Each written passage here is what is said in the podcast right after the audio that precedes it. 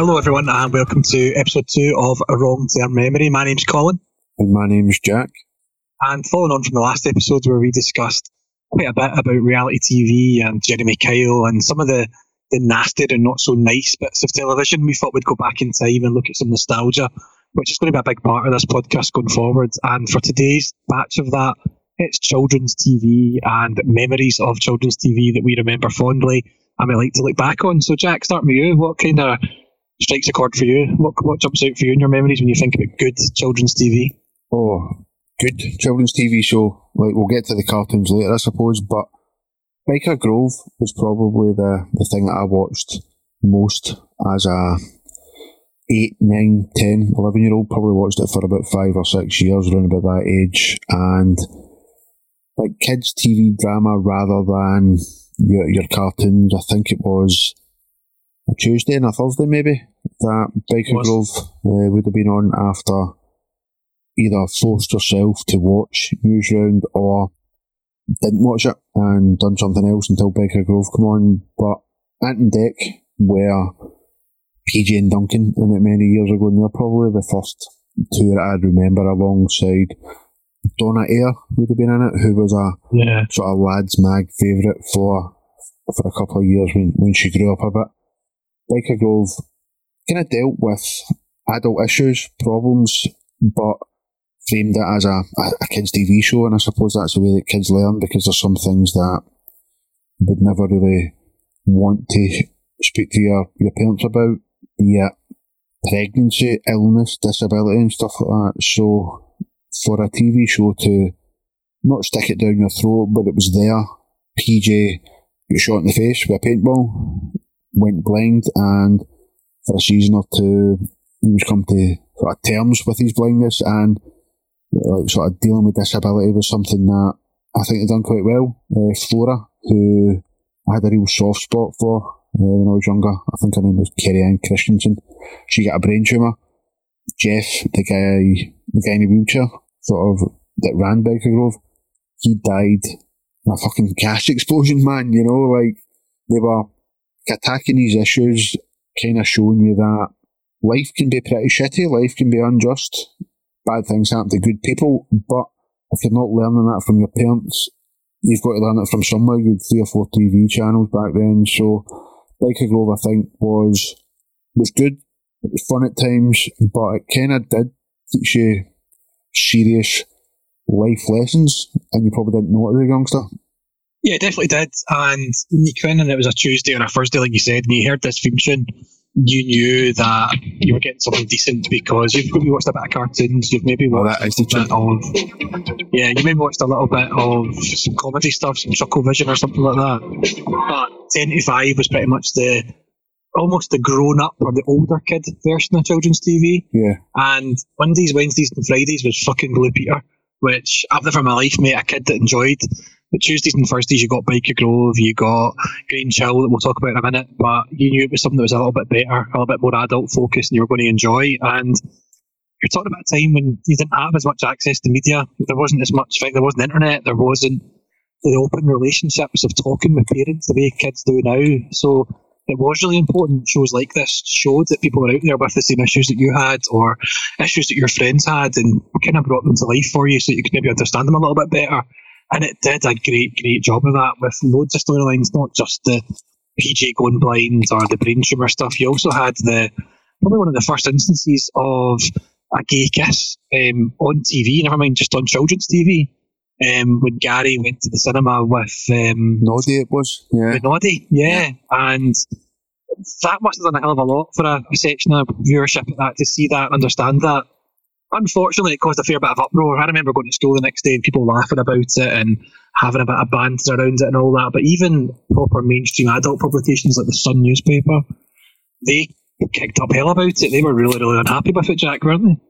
Yeah, I don't want to speak too much about the Sun, mate. It's one of the worst publications in Britain. It's vile. It's going down the pan. A lot of mainstream media is so. I- I'm behind that. Don't buy the Sun. It's toilet paper. It's fish and chip paper. Doesn't surprise me that they got pissed off about it back in the day when obviously the Byker Grove writers were just trying to basically show kids, look, it's fine, that can be gay, do what you want, it's okay, but the Sun and the readership would have found that offensive, I suppose, which is sort of dark agey stuff when you're thinking about it yeah. nowadays. It's horrendous, but hey, this is the newspaper that when Derren Brown uh, came out as gay, they put it on the front page with the headline Derren Brown Mindbender. right, to be fair, that's right. Shit. what can you expect from them? Like, listen, they are dying. Like the, the idea of a, the whole concept of a newspaper to me is mental because a newspaper gets printed what between eight o'clock and ten o'clock on a night time, and people buy it from eight o'clock the next morning. So you're by the time it's printed, it's out of date. By the time you buy it, it's completely out of date. By the time you get a chance to read it, it's super out of date. So why they're still a thing, I just will never know. But thankfully, I don't think they're going to be a thing for much longer. You're seeing moves with Twitter and reputable news sites, things like The Athletic and stuff, where there is still space for decent journalism, but it's online, it's current, it's fast, and it's instant. Not in between pictures of showbiz and celebrities and page three girls and stuff like that. Well, that, that that's the thing that people are willing to pay for good content, good good writing, and good podcast, which um, kind of reminds me next week you're going to have to pay a pound for this show, by the way, guys. um, just PayPal it straight to me, uh, jack at wrongtermmemory.com. Obviously, I'm, I'm taking a piss, but next year, yeah, people are willing to pay for good media, good writing. The Sun is not that. Don't buy it. Again, don't want to get too bogged down in too bogged down in it. But um, that's it. Ant and Dec, they, they PJ Duncan obviously released songs. Uh, Let's get ready to rumble and stuff like that. As especially young heartthrobs, but not particular heartthrobs. They've made some career out of that, mate. Like they are national treasures. I think they've won the National Television Awards 19 years in a row or something for like best host or best hosts in the inverted commas. So everybody kind of loves them. And do you know what? Maybe it's because of the Byker Grove thing, but I find them really inoffensive and kind of likable, you know? Like, I don't have any mate, bad thought toward them. No, mate, mate, they've won that award 19 years in a row, in a row because they deserve it. They are mainstream Saturday night television presenters. Yeah. That's the mainstream TV. It's not necessarily the main TV that I want to be watching. It's not cutting edge. I'm not learning much from it. But in terms of entertainment and fun, they're as good as anybody. My wife loves them. She absolutely adores the two of them. I don't mind watching. I can find them quite funny at times, particularly on the Jungle Show. I think they're very, very funny on their bits to camera on that. The Saturday Takeaway Show can be quite interesting and fun as well. I think they're the hidden camera thing they do in that is quite funny, where they sort of yeah. like, get people to do what they want, basically. And I know, like, obviously, Ant's had some issues with drink and uh, drugs and stuff, but he seems to be on the right track. But they seem to just inoffensive guys that they seem good, good people. If you know what I mean, and I'm quite happy for them. So, mean, you consider that they were in Byker Grove early nineties. You're talking nearly thirty years ago. They were in Byker Grove, and for both of them still to be on the telly and not be dead from drugs, like to be that age, 15, 16, be on the telly there must have been offers. There must have been. Kind of know the, you've heard the rumours about the BBC and what was happening, fucking X, Y, and Z. There must have been offers to do to do drugs, to do whatever, for them to get where they've got now. I've got a lot of kudos for them, man. Inoffensive. Don't go out my way to watch them, but it probably does start from from PJ getting shot in the face with a paintball. To be honest, probably. The the only other show I think that we could talk about that comes close to to that in terms of tackling the things that matter is probably Hill Jack, which ran for even longer. That was 1978 to 2008 and 603 episodes. Phil Redmond, the guy that made Brookside and uh, was going to make Hollyoaks, fought a bit of drama set in a school, but it just became so much bigger than that. Over the years, that looked at things like racism, drugs, heroin, LSD, teenage pregnancy, HIV and AIDS, homosexuality, knife crime, homelessness, rape and sexual assault, mental illness, divorce, cancer, gun crime, child abuse, alcoholism, and even death. It literally, if you had an issue growing up, then someone in Grange at some point over those 40 years went through it as well. And that's a massively important thing as well. I think that a lot of kids sort of resonated with that and it helped them the way we did with Byker Grove as well it maybe doesn't get the praise I don't think it deserves, maybe for some reason. I think people do think a Byker Grove has been better than it. but Grange equally important for those same reasons. I think. I've never watched a full episode of Grange Hill, mate. So it's really good. I've never. Obviously, I know what it is. I know what it's about, but no, it never fell into my my wheelhouse. You know, I obviously was a a Byker Grove man. I wasn't a Peter. I was say Peter Pan. That's not right. Uh, Blue Peter. uh, I was never really into that. But yeah. my first wee girlfriend at primary school in like P5 or P6, uh, a lassie called Jodie. She won a mountain bike on Blue Peter. I remember sitting watching Blue Peter, like one of those times that I did watch it, and they used to have the big sack of fucking entries, and they put out ten of them. This lassie's name came up, and I thought, right, there can't be that many Jodie McSomethings, right? So I phoned her, well, I phoned her. I went in for her because I was only eight or nine. I went in for a chapter door. Did you watch Blue Peter there? Yeah, I've won a mountain bike. The mountain bike got delivered a couple of days later. She wouldn't, it's not that she wouldn't give me a shot of it, but her dad was like a mad, uber Christian, one of these guys that would like sing hymns and wouldn't let his kids be in classes that were speaking about Halloween and stuff like that, like a like a proper out there Christian. He wouldn't let me take a shot of the bike in case I don't know if he thought I was going to steal it or break it. Uh, so I dumped her. Boom. Deserved. Does that make okay? Yeah, it wasn't her. It was her father. It's her father's fault. Uh, I did see her on Facebook a couple of years ago. She got like five kids, so bullet avoided. Yeah. You you like this as well. Grange had a quite good Scottish stereotype. We didn't have a lot of Scottish characters in the show, but they introduced one, and it was a sinister Scottish bully who was called Sean Pierce, and he carried a knife and slashed a classmate in the face. That's um, you're not you're not allowed to slash people for a start, but like arse stabbing, I thought would have been a thing. Like I remember in, in school, people would stab you with a compass in the arse. Bullies, arseholes, basically, um, would stab you with a compass. I've been slashed at school, so. Um, no, not me neither. Thankfully, it's, Sean I Pierce. avoid that one. Three famous characters from it that I, I think you'll vaguely remember or be aware of that went on to various different things. Right, the first one is Todd Carty. You know who that is? Last season, I've watched it, mate, so no, not a clue. So he was the kind of main star in the show when it first started. They played a guy called Tucker Jenkins, and he went on in Future Life to play Mark Fowler with the AIDS in EastEnders. I've never watched EastEnders as well, but uh, I think I know this guy is just the guy that was in a relationship with, with Patsy or the, the red haired girl. No, uh, I'm not sure. I don't know. Right. Possibly. Another one who was on it was Zammo. Zammo was pretty famous because he became addicted to drugs on the show. The show took that really seriously. They had a song in the charts, went to number one called Just Say No. Right. And he grew up to be a key cutter. He works as a key cutter now. And he was on the news last year moaning about the local TSB branch in his, in his city closing down. Yeah, key cutting, it's one of those things that you don't see many of, like cobblers, you know. There's not a lot of cobblers kicking about anymore because there's no point in fucking fixing your shoes because you can buy a new pair for a fiver if you want. I know you you would never do that, Colin. You would like your trainers, you know, you're a, was it Yeezys, Y3s? What would uh, Yeezys for me, I have got yeah. 12 or 13 pairs of Yeezys, I. It's an addiction. But you're, you're, that's a good point. Those sort of jobs aren't a thing anymore. The exam will be one of the last ones, I think. And then this one, because it kind of takes us back to this the story about the Sun newspaper. John Alford played a guy called Robbie Wright, one of Ziggy's pals in the show, and he got a he grew up to become an actor as well, and he got a, a job in the show London's Burning. Do you remember that? Uh, yeah, about the fire brigade.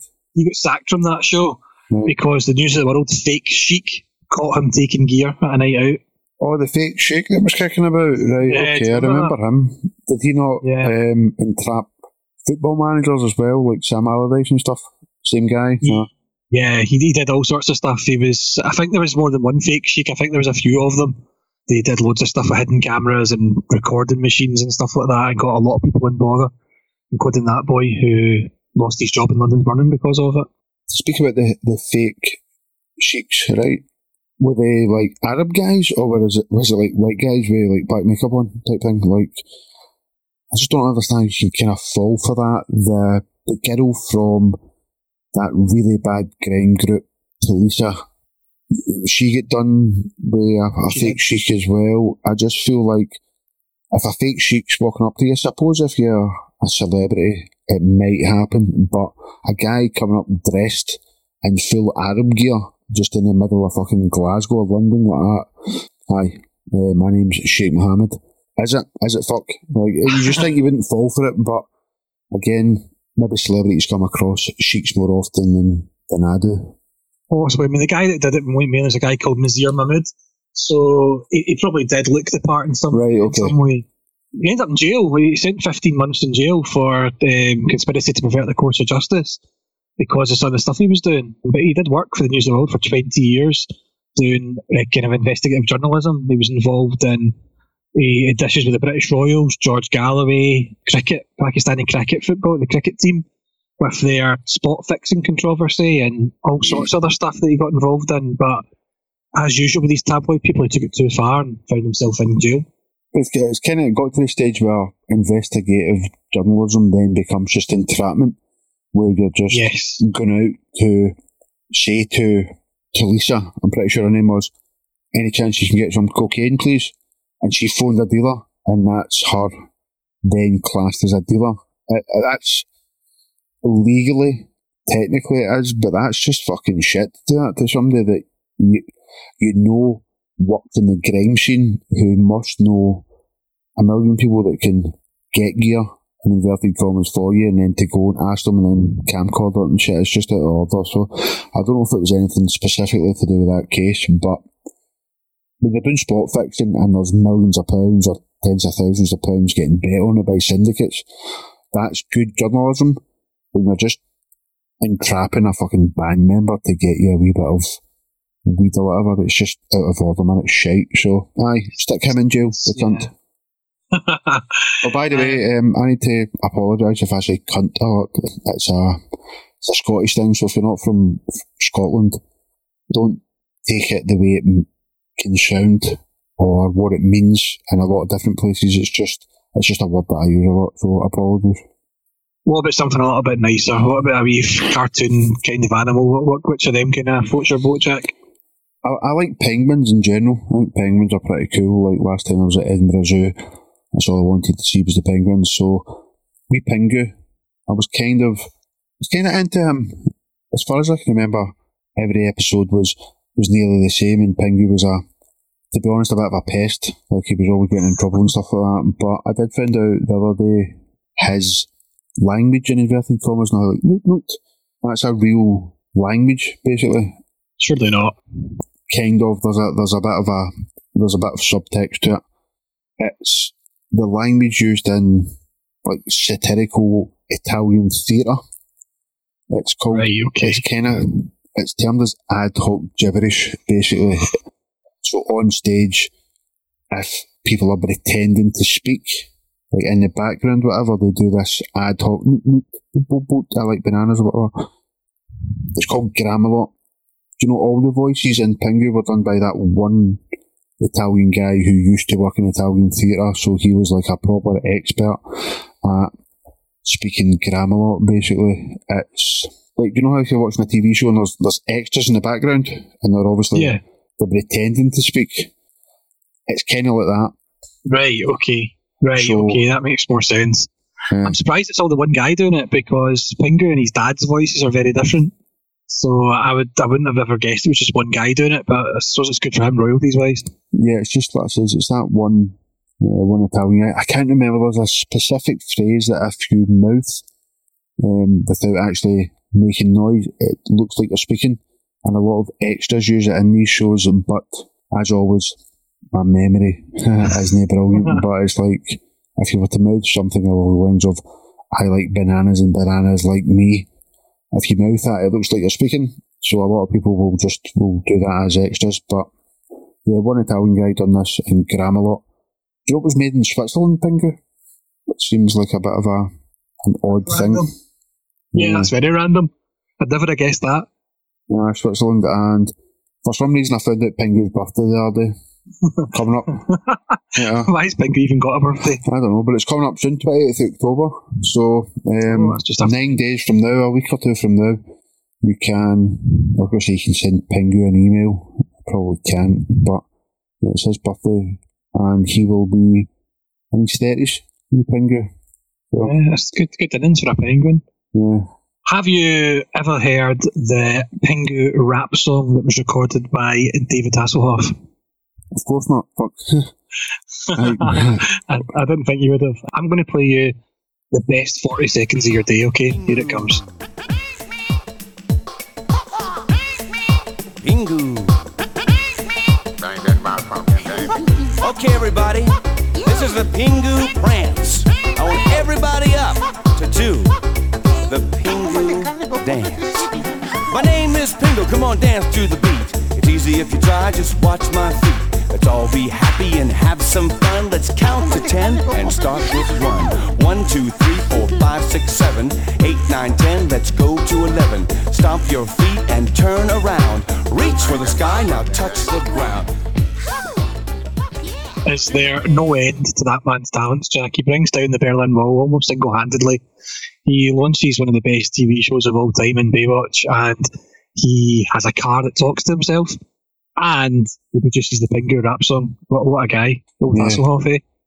And he, he loves to eat burgers off of oh, bathroom oh, floors. Do you remember that? yeah, Burgergate. Yeah, that was kind of like, I can kind of get why his daughter done that to shame him and to stop getting that pushed. But no, I'd, I'd never heard that before, and he went up to 11 know if you heard that. Yeah, that's that's an unusual one to go to. It's almost like Spinal Tap, isn't it? Yeah, turn it all the way up to eleven. Yeah. When I say I was into Pingu, it just kind of because I like penguins. What cartoons were you into, mate? You must have been into cartoons as a youngster. Everybody was. Oh, I was into loads, mate. Um, I remember them through TV theme tunes more than anything else. Then that reminds me of the show. Right. So things like the Poddington Peas, uh, the Raggy Dolls. But my, probably my favourite was Super Ted. In its own way, um, quite like Grange Hill and Biker Road before it was quite progressive because you might not think it, but Super Ted was the campest, gayest cartoon ever made. Its its main characters was a bear, a cowboy, a spotted dick, and a fabulous skeleton. so See, I was into Yeah. it. Like, I remember watching Super Ted and kind of been into it, but it, it never dawned on me that it was um, a wee gay teddy, to be honest. Yeah, I mean, even as a kid, you could understand that the skeleton was meant to be kind of camp. Like, you still have the old text, I can feel it in my bones, and the cowboy wears chaps the whole time, and the skeleton's always got his hand on his hip bone. No, I don't uh, see. None of this dawned on me at all, man. This is all news to me. Oh, it was super. I was super aware of this, but it was just a cracking TV show. I like it. I can remember the theme tune. I can remember the opening scenes and everything. It was just great. I loved Super Ted. The, the Spotty Man and all that sort of stuff. It was brilliant. Also, Banana Man was another one that was quite similar that I really liked as well. Um, every time Eric ate a banana, he became Banana Man. Do you remember him? I remember. I remember Banana Man. Yeah, was that? Has that got undertones to it as well back in the day? Don't think so. I think No. it was just a, bit, just a bit bananas. In terms of other stuff that I liked, one one of the things that I, I genuinely think is hilarious, and I, I could watch it now and still think it's hilarious, is Chuckle Vision. I do think like almost um, Paul and Barry Chuckle are kind of children's version of Laurel and Hardy, aren't they? Yeah, they are. Or they were. Is one of them? One of them not died recently? Yeah, um, Barry died this year, um, unfortunately. Paul's still about. Paul's actually set up a TikTok now, which is just it's a good laugh. Um, he's, he's good value in the old TikTok as Paul Chuckle. Right, I don't have a TikTok, mate. I'm You're 35. I'm not fucking 14, but each their own. I'm not Um, missing out. Yeah, honestly, yeah. Um, Chucklevision um, was really good. Like even stupid stuff like they would fall into paint pots or they'd climb up hose pipes and fall off them and all that sort of stuff. But I'm 35, 36 next week, same as you. And if I'm ever helping somebody carry something, I'll never not say to me to you. to me, to you. Yeah, to be fair, man, that has um, that's stuck in everybody our age's vernacular, I suppose, is to me, to you. Yeah. That'll never go away. I'll, I'll live a light to right old age. I'll still be doing that, I would imagine. 21 series and 292 episodes Chucklevision managed to get. Funny thing with Chucklevision as well, everybody thinks about the two brothers, Paul and Barry. There's actually a third Chuckle brother that was in most of the episodes as well. Ongoing sort of trend in the episodes where the two brothers would get a job working for somebody and they would mess it up and get sacked. Oh, And the person they inevitably would always end up working for was actually their brother in real life, the, the third Chuckle brother.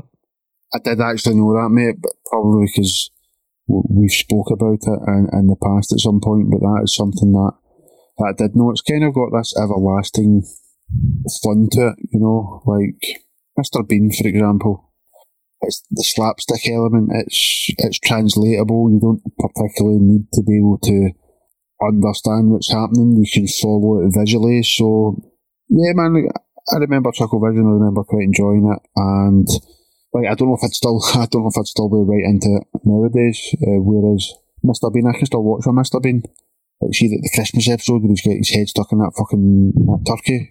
That that still makes me laugh. Like when he's driving the the mini, um, when he's using the fucking sweet and top it with the the broomsticks to drive. That shit's funny, and it always will be funny, and that's why that's why these shows have got sort of worldwide appeal. Basically, I can imagine Chuckle Vision being like big in Latvia or big in Lithuania because of the sort of slapstick nature of it. To be honest to you, so yeah, man, uh, a lot of fun back in the day. Um, another one that I know you're a fan of. Tell me your thoughts on this one when you hear this theme tune, Jack.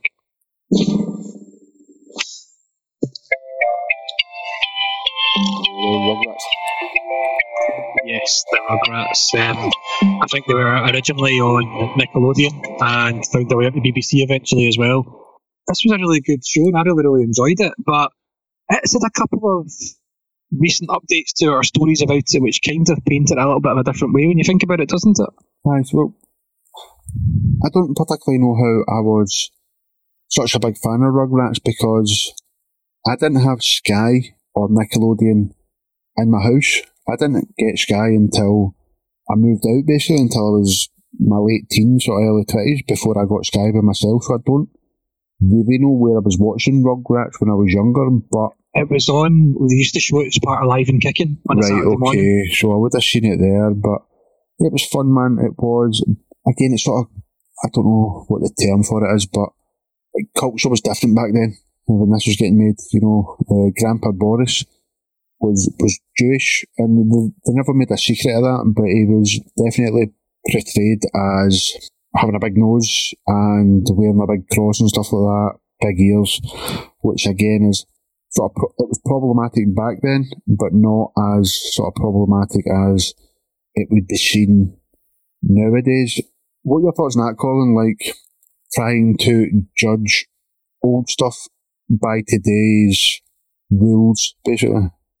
I think it's a really difficult thing to get right because I think if you were to watch that now for the first time at our age now, you would you would recognise that as being very very off, and I think you struggle to enjoy it. But you watched it through more innocent eyes, and you didn't appreciate the undertones of it because you were ten, you were twelve, you were whatever age you were. So I don't think you should feel bad about enjoying something that brought you pleasure when you were younger. The person that made it and decided to draw him in that way, although it was that time ago, it still wasn't a, a good thing to be doing back then. So they're the ones that I probably got the issue with. But I wouldn't say it would spoil Rugrats for me or make me not want to watch it because I remember how much I enjoyed it as a kid, and that's not going to change that for me. Although it is disappointing when you look back and see things like this. It's there was no need for it. He was an old granddad that was a bit doddery and a bit daft. He could have been drawn in any way and it would have worked.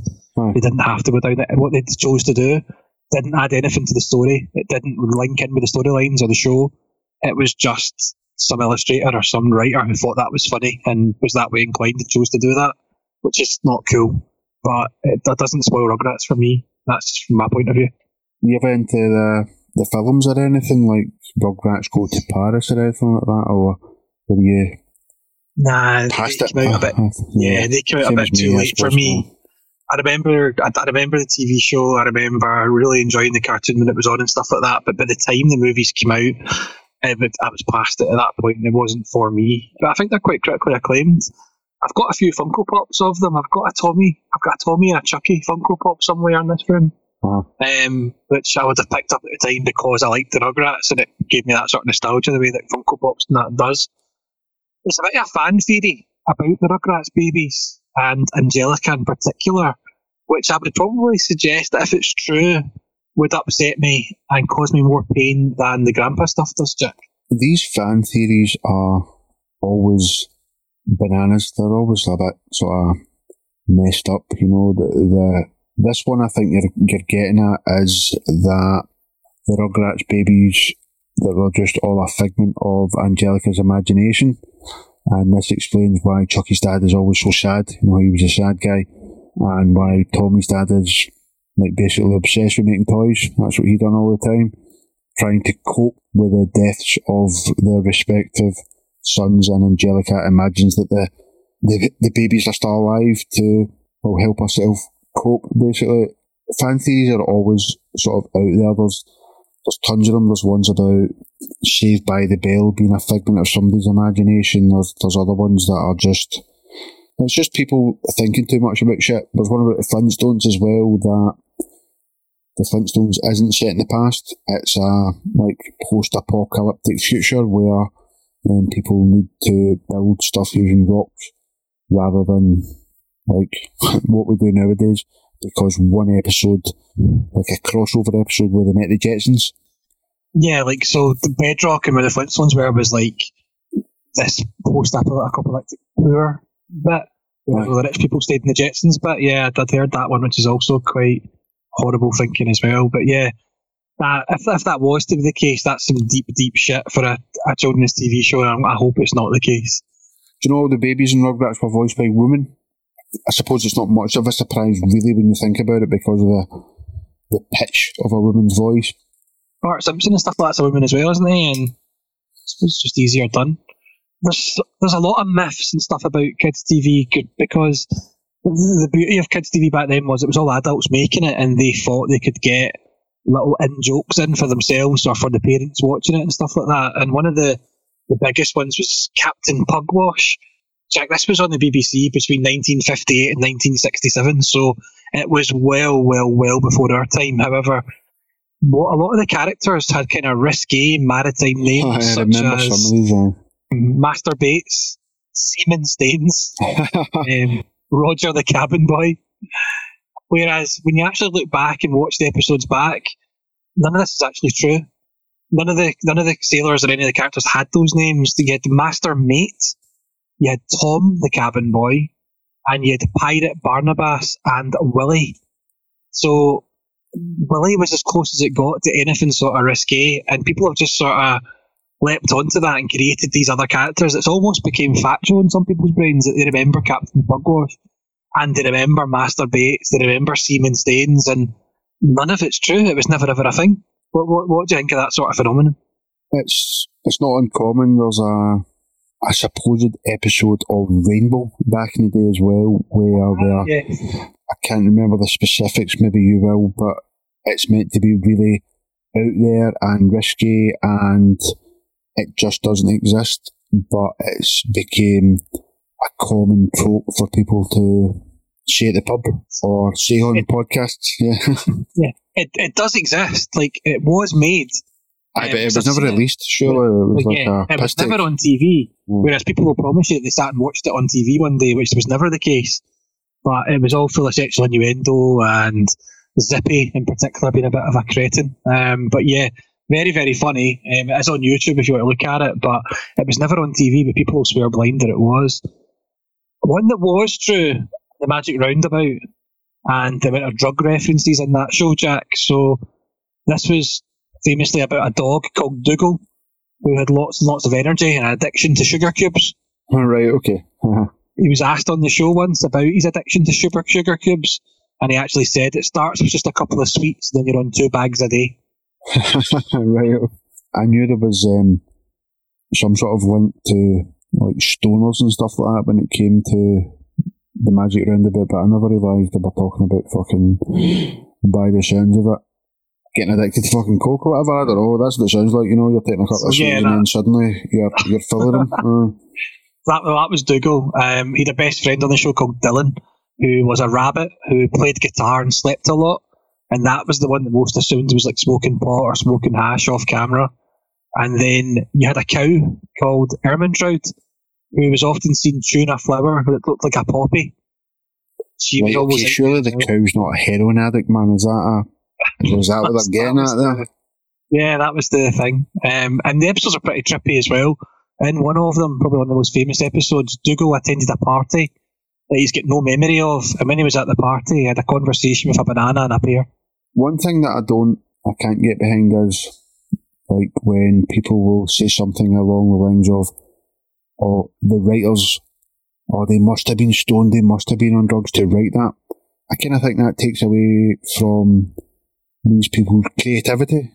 You know, like I don't think the writers of the Magic Roundabout were, were stoned when they wrote it. Don't get me wrong; they might have liked to get a little bit high, but it's not because of that. Is what I'm trying to get at. Like it seems to get passed off quite a lot as you must have been stoned to write that, or you must have been off your head. That just takes away from these people's creativity, basically. That's what I'm trying to get at. I'm trying to make a, a semi serious point here when there's no Yeah, point no, in trying I- to make it. You know what I mean? But I think you're right. It's uh, you don't have to be off your head or on drugs to make a joke about drugs. And in Yeah. some ways, it make more sense not to be and to think you're being clever by putting it in. And the Magic Roundabout one is a lot cleverer than the reported Pugwash one and stuff like that because as a kid, you'd be watching that, you'd have no idea. You would just think sugar was sugar. The rabbit just tends to be sleepy. But when you look at it as an adult, it does kind of make sense and it actually is quite funny and it's not offending anybody. It's not encouraging that behaviour. It's just a little bit for any adults watching it to notice and think is quite quite clever. there were some cartoons back in the day that were adult cartoons for kids, like Ren and Stimpy, for example. I kind of, again, this might be me misremembering, but it was kind of dirty and vulgar. Other cartoons as well kicking about back then, like Cow and Chicken and stuff like that. There was just different cartoons that were definitely not. They were for children, but not for children at the same time. Do you know what I mean? Yeah, it was that a really clever cartoon in a lot of ways is one which is able to have a story kind of going through this through the episode where children are getting one thing from it and older teenagers or adults are getting something completely different, but from the same story. And the Simpsons are very very good at it. These shows that you mentioned were quite good at doing that as well. A kid could watch it quite innocently and enjoy it, whereas somebody a little bit older could watch it and sort of read between the lines and see the points they were trying to make. Cow and Chicken's pretty famous for that with one particular episode, which would never make TV now. Uh, uh, what episode's that? They they had a they basically had a episode where a bunch of butch um, female motorcyclists turned up. right. They hmm. literally ate the carpet in the place. So They ate the carpet. Uh, they ate the carpet, yeah. So Fuck's sake, man. there's not even any ambiguity about what they were suggesting there. And like I say, not cool. Wouldn't be allowed now. But you can see why kids watched it would be totally oblivious to it, whereas slightly older ones would think, haha, I like that. Jack, um, one of the things that we're going to do on the shows is reviews that you've spotted online, either through Trustpilot or on Amazon, because some people put some crazy, crazy stuff into reviews, don't they? Yeah, they do indeed. I just need to give myself two wee seconds.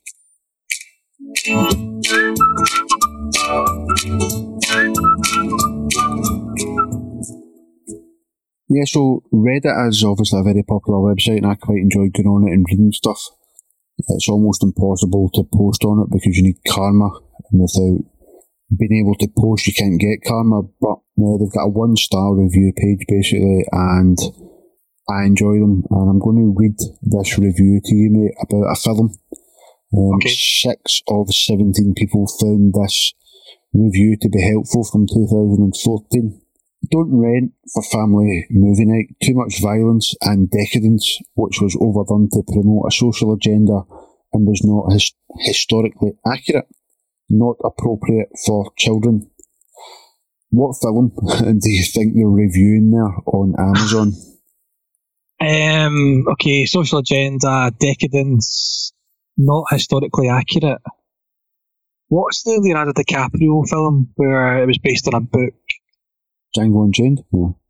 No, there's. I'm, I'm, just, I'm just trying to think of Gatsby, The Great Gatsby. Is it that?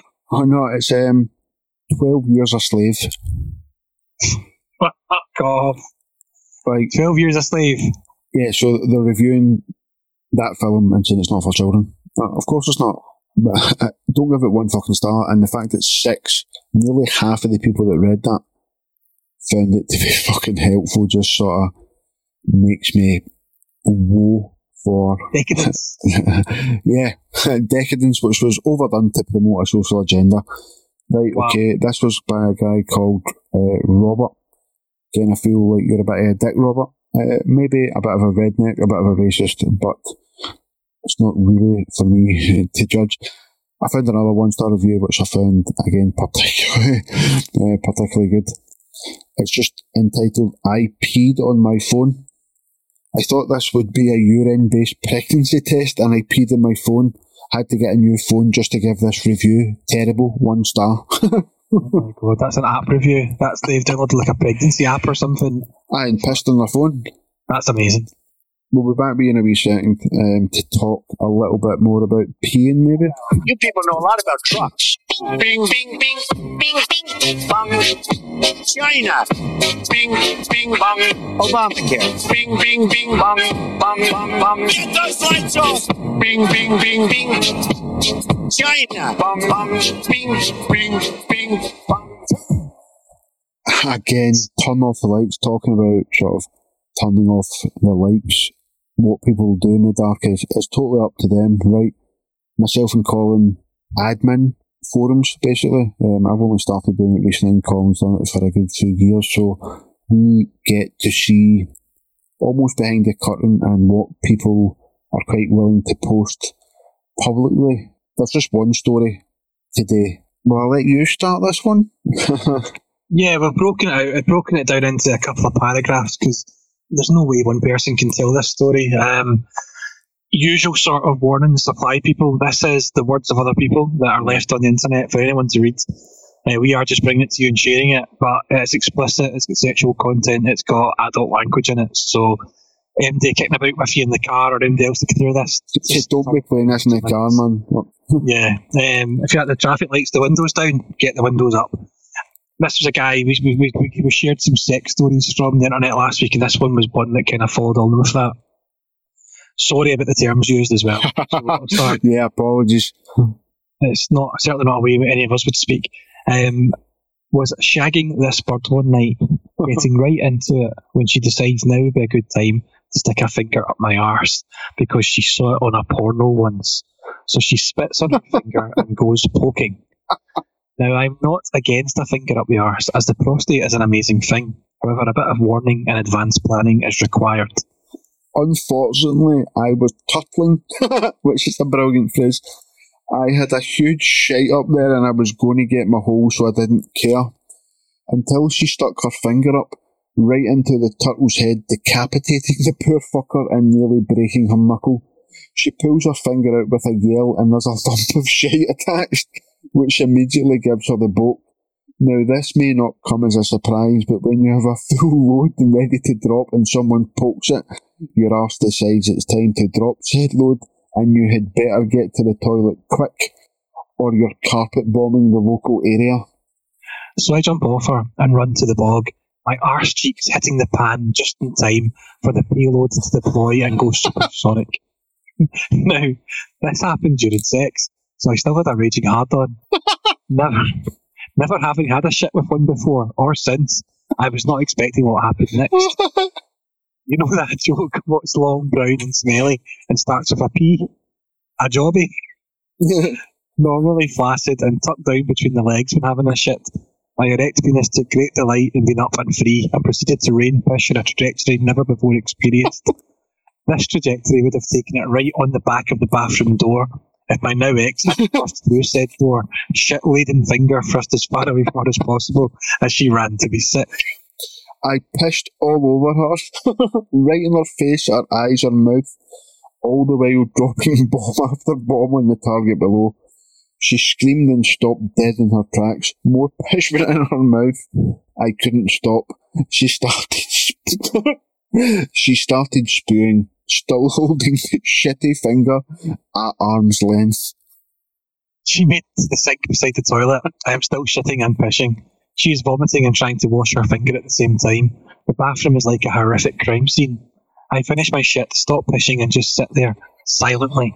I may be in love, but I'm fucked if I'm wiping my ass in front of the woman I love. She heaves up her last, turns to look at me and goes on a rant. You dirty, clatty bastard. You got shit on my finger, you pissed in my mouth, you made me spew, etc., etc., etc. I am paraphrasing, it was a while ago, but you can imagine. On and on she went until finally she ran out of breath and just stared at me, awaiting my response. You're the one that stuck a finger up my arse when I was needing a shite was apparently not the response she was looking for. She never spoke another word that night. She showered and went back to bed. I went and slept on the couch. In the morning, I woke up and cleaned the bathroom. We never spoke of it again, and she never again attempted to stick a finger up my arse. Kinda debated whether or not to put this in, basically in our first episode. but that's kind of where we're going, guys you're probably not going to get a lot of podcasts saying this. See if you didn't enjoy that. Fuck, it's probably not for you guys. It's probably not for you. But one or two more that are maybe a wee bit kind of light-hearted but cruel at the same time, Colin. Uh, when we're talking about, I don't kind of know why I put these in here. To be honest, it's because it's because we talked about kids TV. Ah, kids TV, right? Toys, okay. isn't it? so this is just a, a last one, and this is probably more in sync with the majority of these kind of stories will be they'll be more funny than disgusting. um, I know a guy, I know a guy that would promise to take his kids into Toys R Us, but used to tell them that if the R was back to front on the logo, it meant it was closed, so they would just have to drive past and try again another time. um, the same guy used to take his kids into Toys R Us when they were wee and not buy them anything because he told them it was a treat to go to the toy zoo. Every time you you go out, you can't buy your kids stuff. I don't have kids, but I imagine they cost a fortune. You can't just buy them toys all the time, so you've got to come up with some excuse. And a toy zoo is one of the more, one of the better ones, to be honest. I suppose so, yeah. That's us um, coming up to the end of the show. I suppose it's the usual kind of call to arms and call to action that you hear every, on every podcast. Please subscribe to the show on your podcast app, be that iTunes, Spotify, whatever it is. Please go in there, give us five stars, give us four stars, give us as many stars as you want leave a written review if you can be bothered. Um, if it's good you write something funny, we'll read it out next week. So it's a good way of getting in touch with the show. Please do that. It makes such a difference to us, not help more people find us. And that's what it's all about, really. I kind of feel like that last story is going to get us more one stars or just people not coming back. So, again, apologies. Uh, we do have a website as well if you want to go in there. It's just wrongtermmemory.com. We also have got a contact email, hello at wrongtermmemory.com. Leave a written review, email us it, whatever. Uh, we'll read the best. And you can get us on Twitter as well, uh, Wrong Term Memory, Instagram, Wrong Term Memory, Facebook. We're all Wrong Term Memory, you know. So pretty simple, pretty simple to find. But it would mean a lot if you could if you could do it for us guys, honestly. A hell of a lot. Brilliant. So I suppose that um, is the end of the show, which is apt because this is the end of the show. So thank you for listening. We'll be back next Monday with a whole new episode for you. Jack, thank you. Yeah, cheers guys, and we'll speak to you soon.